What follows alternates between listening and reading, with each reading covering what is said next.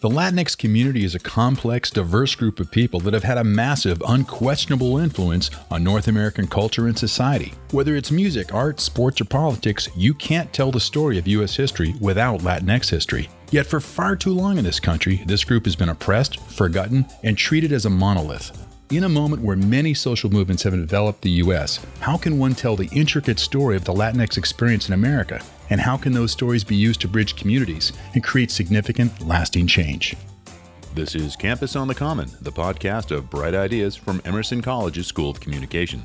Broadcasting from Boston, Massachusetts, I'm your host, Emerson College alumnus and professor of communication studies, Mark Brody.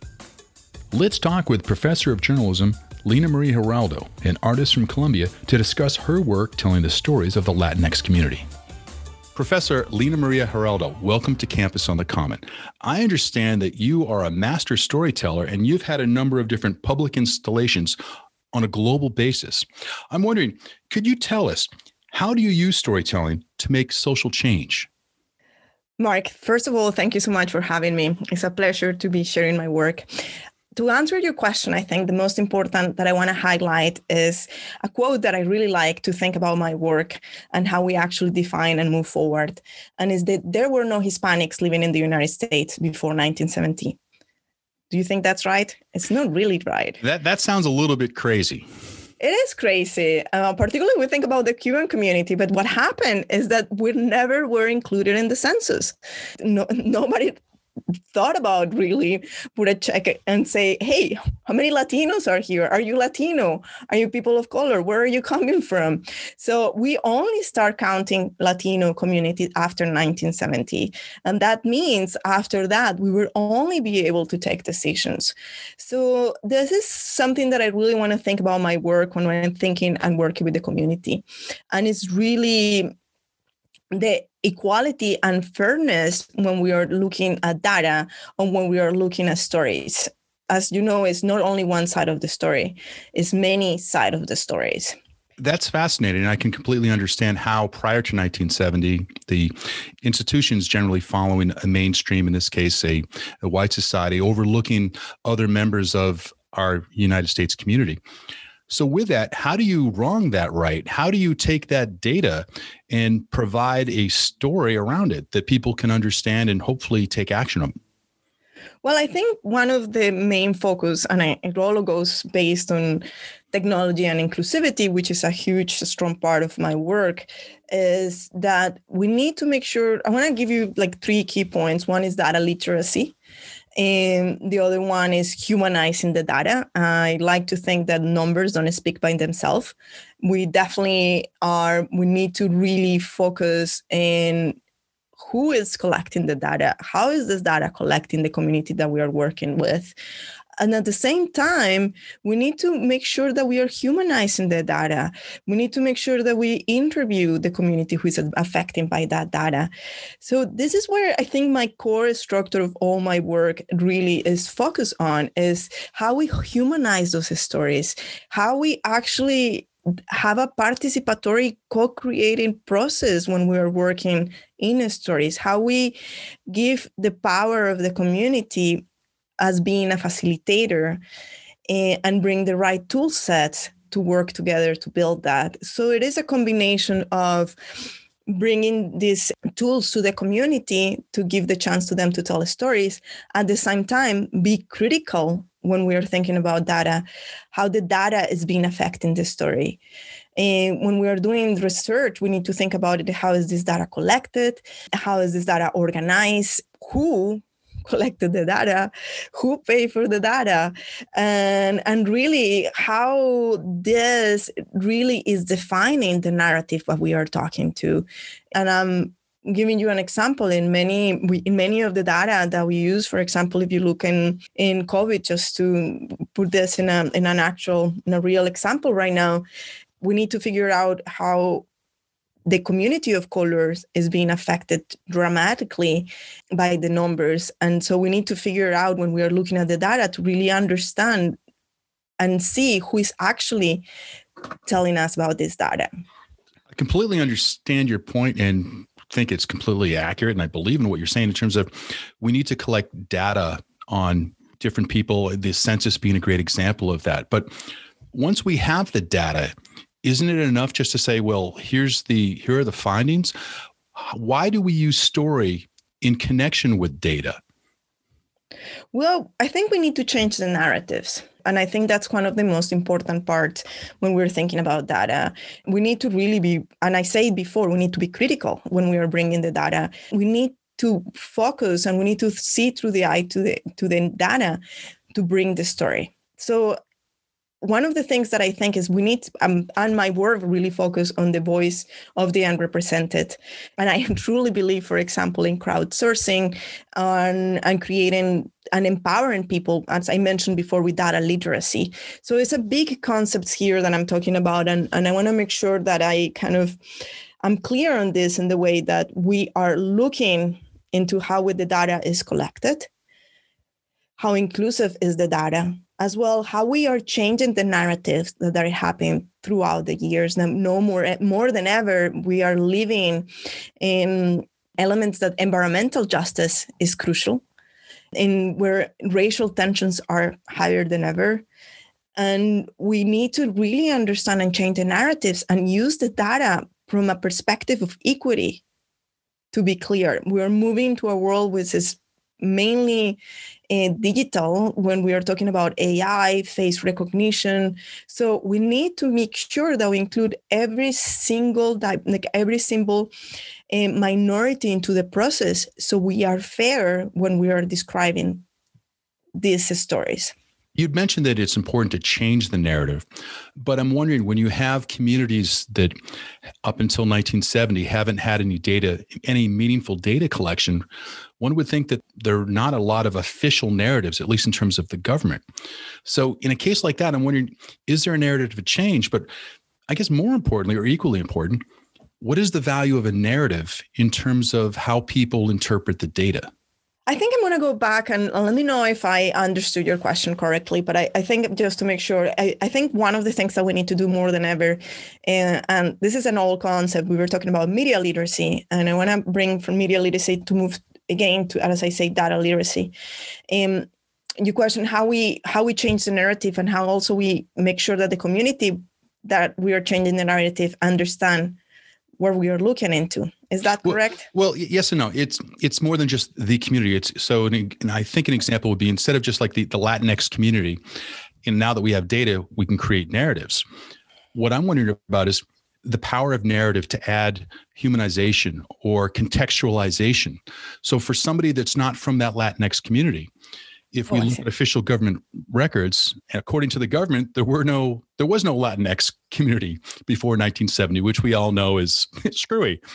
But that said, and, and be that as it may, we've got, according to this 1970s lack of information from the census, no official narratives based around the Latinx community. So if you're from a place that does not have representatives of that community, you would one would assume that you're not really familiar with it. So you could present information, you know, data that's been converted into information to that community. Like, oh yes, X percentage of the population is from that community. Okay, great. Um, that's that's a nice factoid, but there's no context. There's no humanization. So I'm wondering, how do you take the data and how do you give it a story so that people who are not from that community can understand the significance of that data, especially as it represents or doesn't represent a specific element of society? Well, I think I'm to just go back to a person. Like I, am thinking, I'm, I'm to give you examples, for example, about my work, and I think that my uh, define it from my own perspective. I'm there's one work that I did when I was doing the Boston Artist in Residency in the city of Boston, and it's called Identity, Technology, and Storytelling one of the main idea it was just working with the Hyde Park community uh, which is mainly haitian dominican. It was a huge issue of what identity means and what representation means. And i think it answered a little bit your question of how we actually bring these concepts into the community no and and the community that is mainly white. How you talk about identity uh, when the community moved there only in the 70s uh, when only the 70s were able to buy houses no? And with the community was mainly irish before. So how do you actually tell the other community what identity is and how you can represent that through work? So i think one of the examples that i want to give is i have the opportunity to work with the community for um, almost a year, maybe like, like 10 months and maybe 12, two months and three months doing research. And the main motivation was to create ownership and understand identity using technology and storytelling. What it was important for me, it was that we understood that also we were not consumers, that we actually could be creators, that we can actually create our own information and we can actually create our own devices. So when we were moving doing this project, the main goal was to create ownership into the project.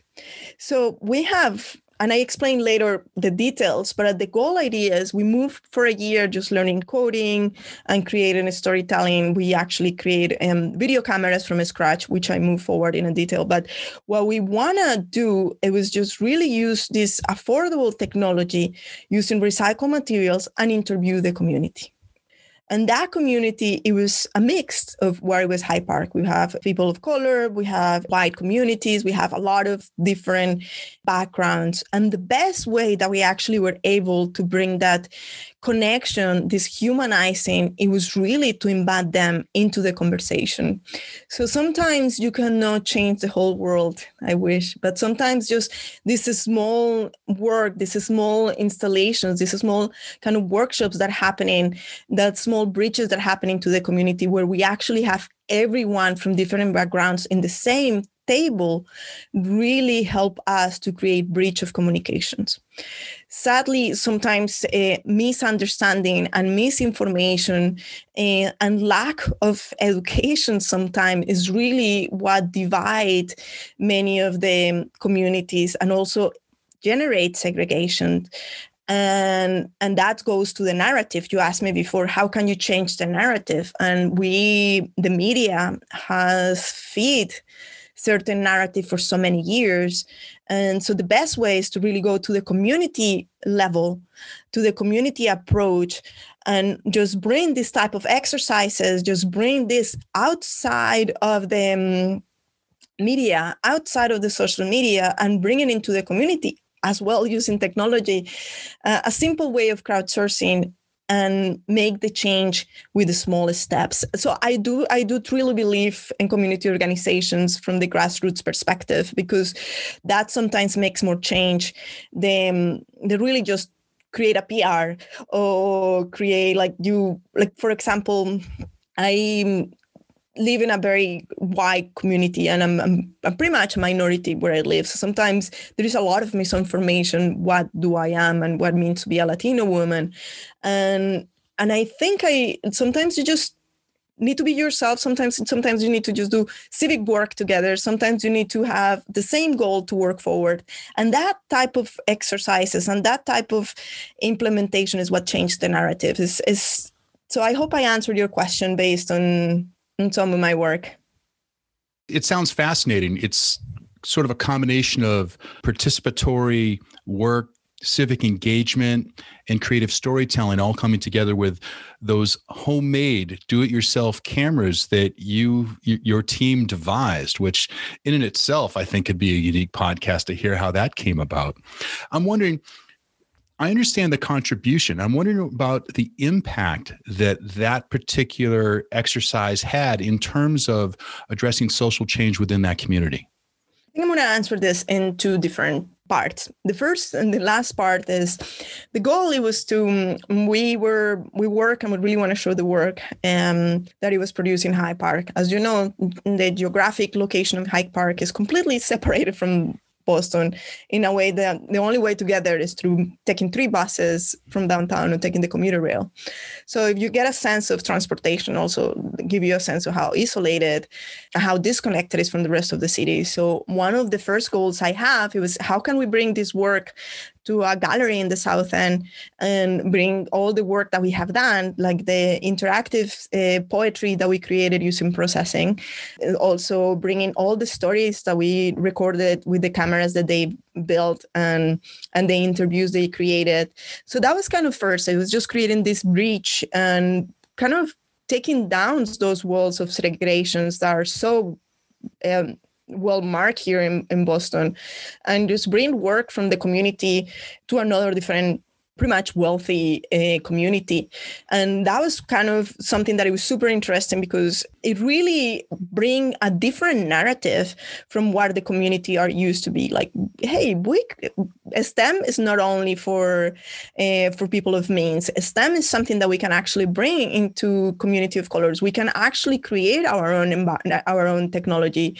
We can actually create our own stories. We have the power to do that. So that's kind of the the first way that i can see this as bringing this into the next step what i love about your project is the democratization of narrative. And what I mean by that, if you look back in the history books, almost all the stories of yesteryear are about the victors over the vanquished, those who are truly powerful. I use an analogy from the Game of Thrones where people would say, I'm going to rise to great things and they will write songs about me that they'll sing in the pubs.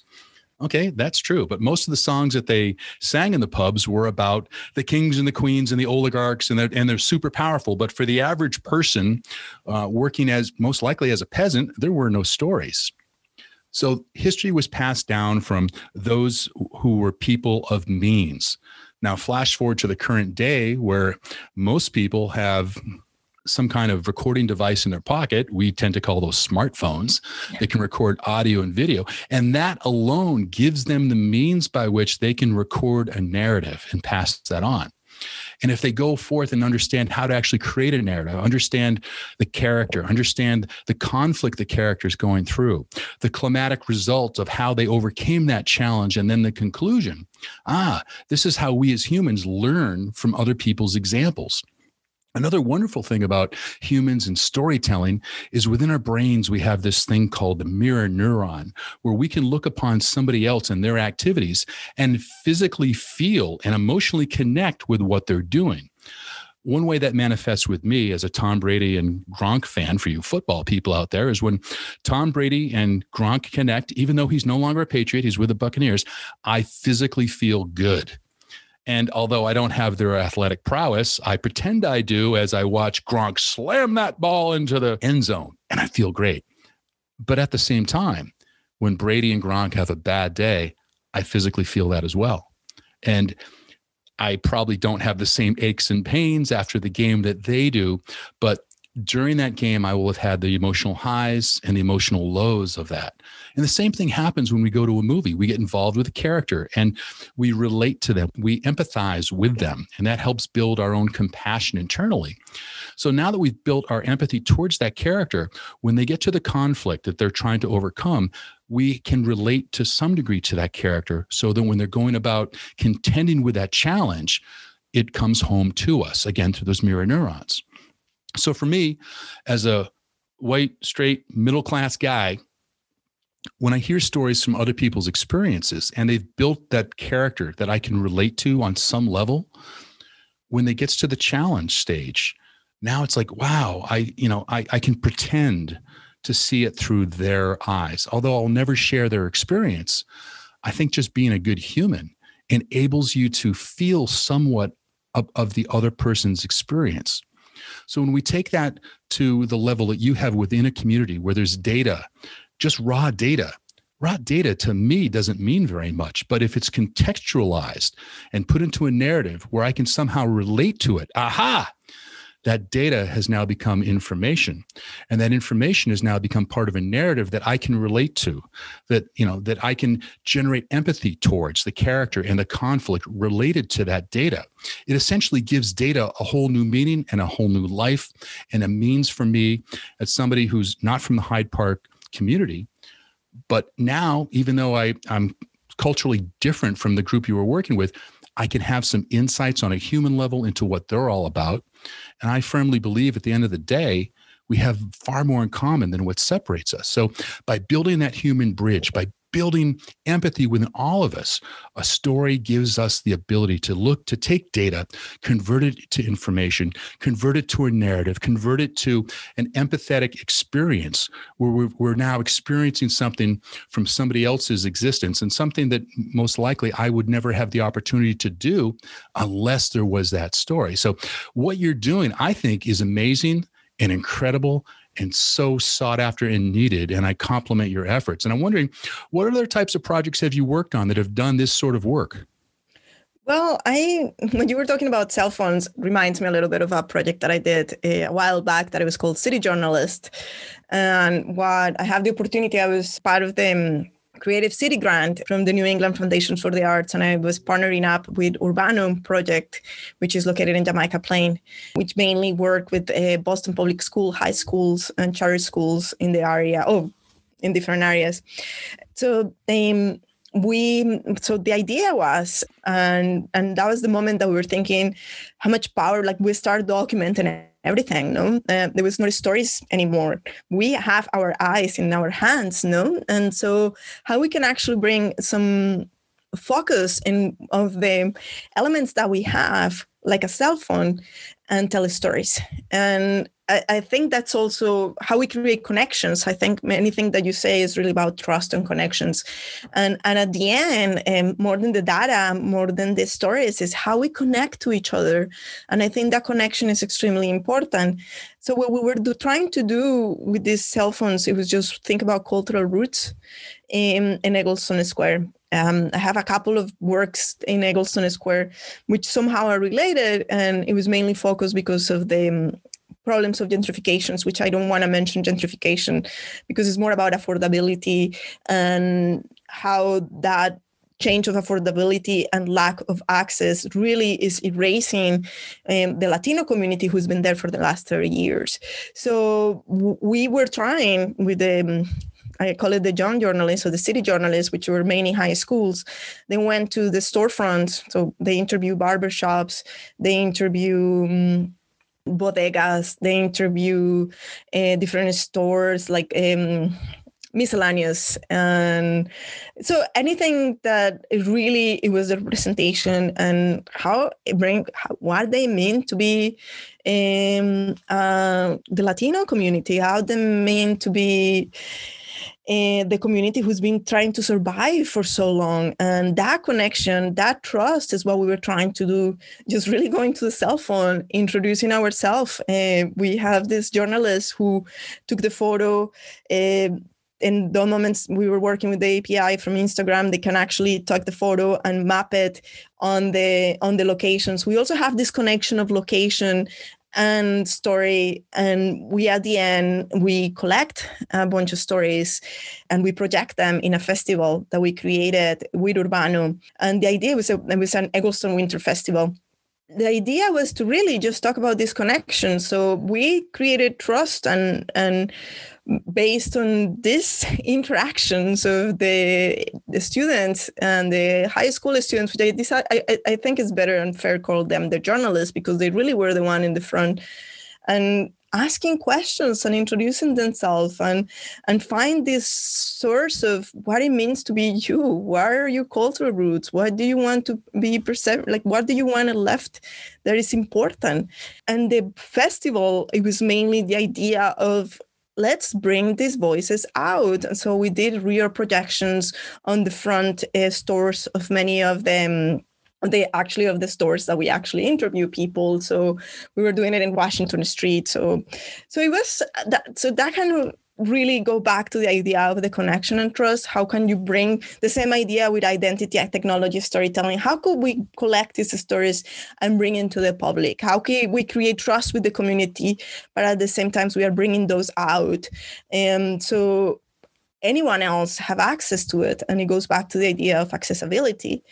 And it also it kind of connected through the the latest project that I did that it was called Golden Home. So Golden Home it was mainly about affordability, and what happened is, and it's been still happening, is in the last four or five years, high rise luxury buildings are just growing up everywhere. So we have a huge push between the wealthy white community through the middle class and to in Roxbury. So that goes back to the idea of the data. No, like if we look at the data, we see that um, we have the African American community. The Egleston Square is mainly Latino, and um, Jamaica Plain, which is on the other side, is very wealthy community and white mainly. So it was this kind of moving forward what is happening in every big city in the United States, we are talking about that many of the rents were increased 1500 to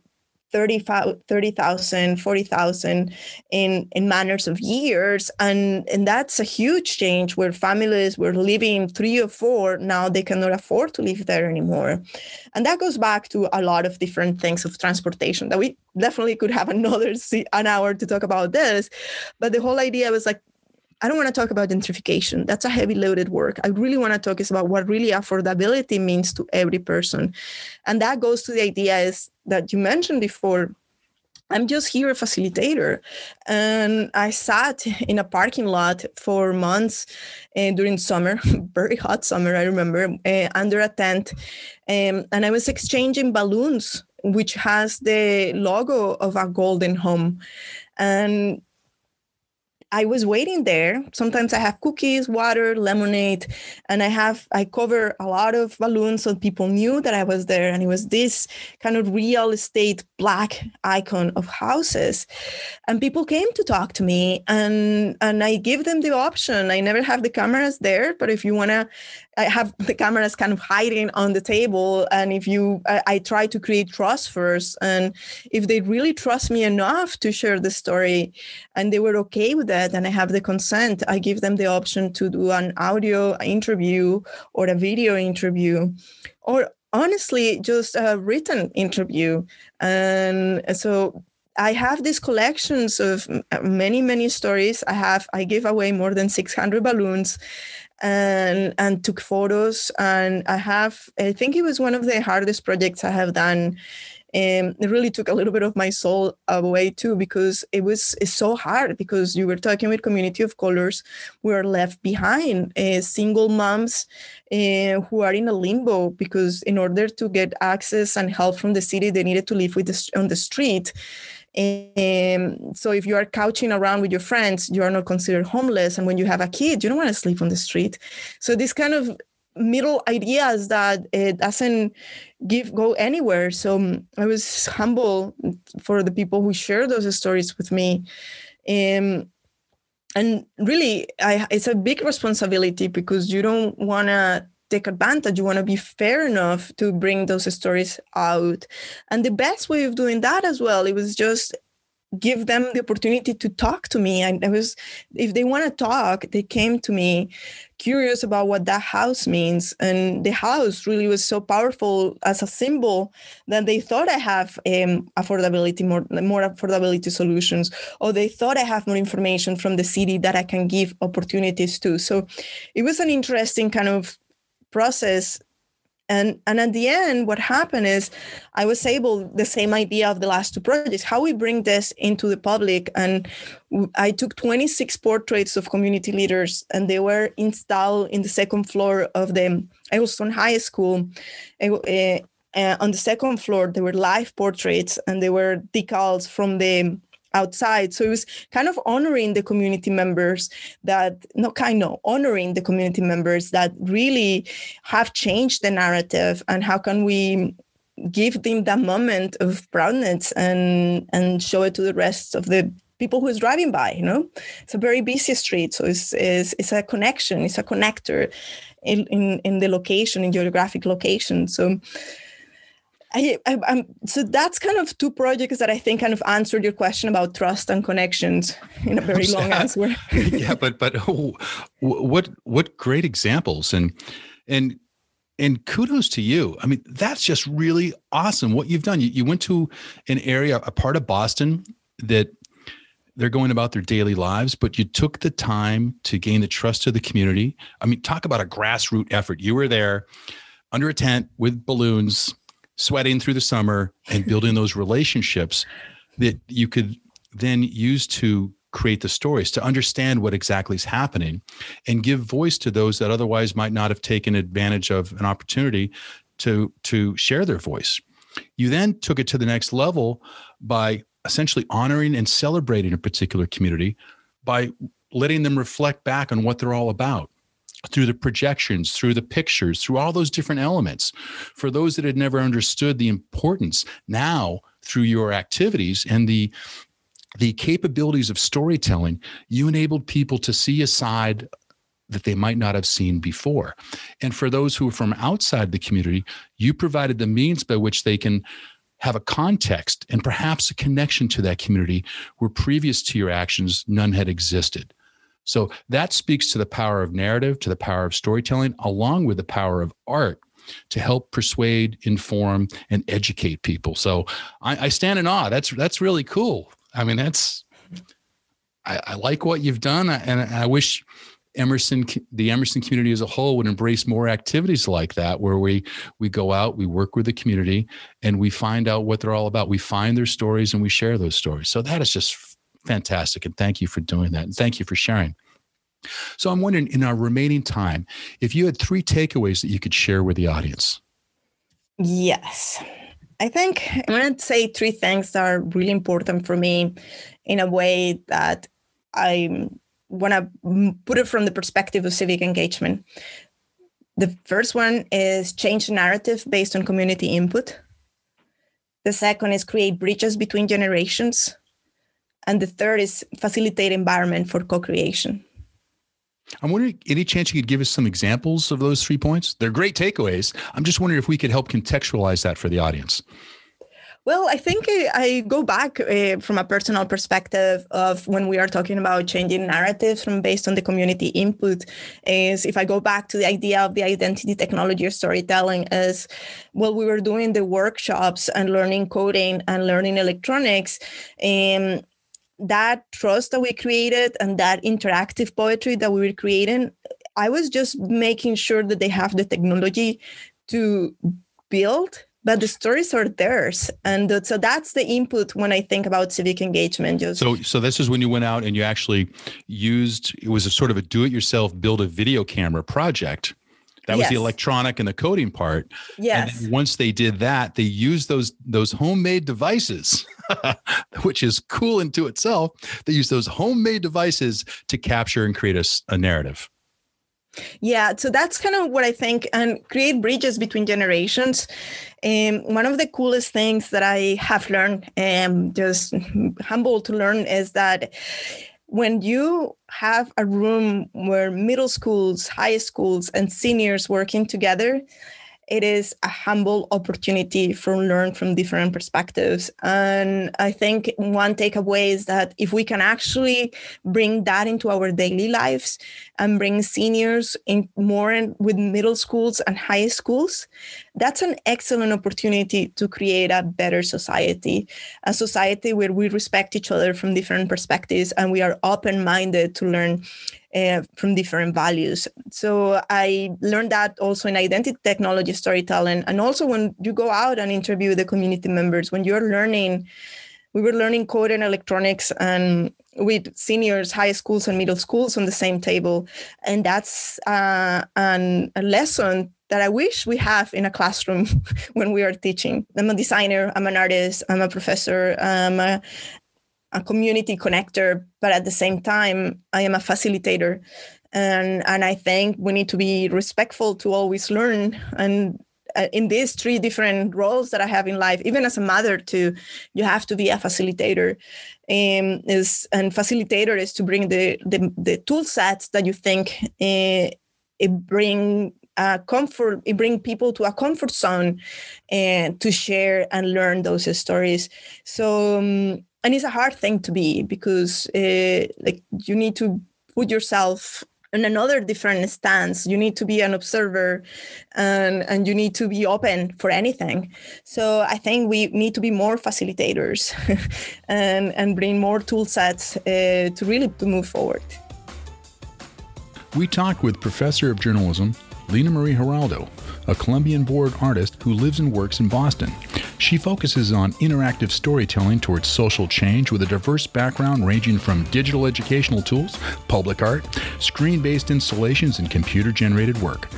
She's exhibited her work in galleries, shows, and public spaces throughout Massachusetts, New York, and her native Colombia. Her work has been covered in media including the Boston Globe, ABC News, The Artery, ArtLink, WBUR, and WGBH. You've been listening to Campus on the Common. I'm your host, Mark Brody. The executive producer is Dean Raul Reis. Lucas Poyser is our producer and chief engineer. Oliver Glass is our associate producer. Campus on the Common provides an expert view into the field of media and communication through the lens of academic experts and industry professionals from Emerson and beyond. Campus on the Common is a production of Emerson College's School of Communication. Subscribe on Apple Podcasts, Stitcher, Spotify, and wherever you listen to podcasts.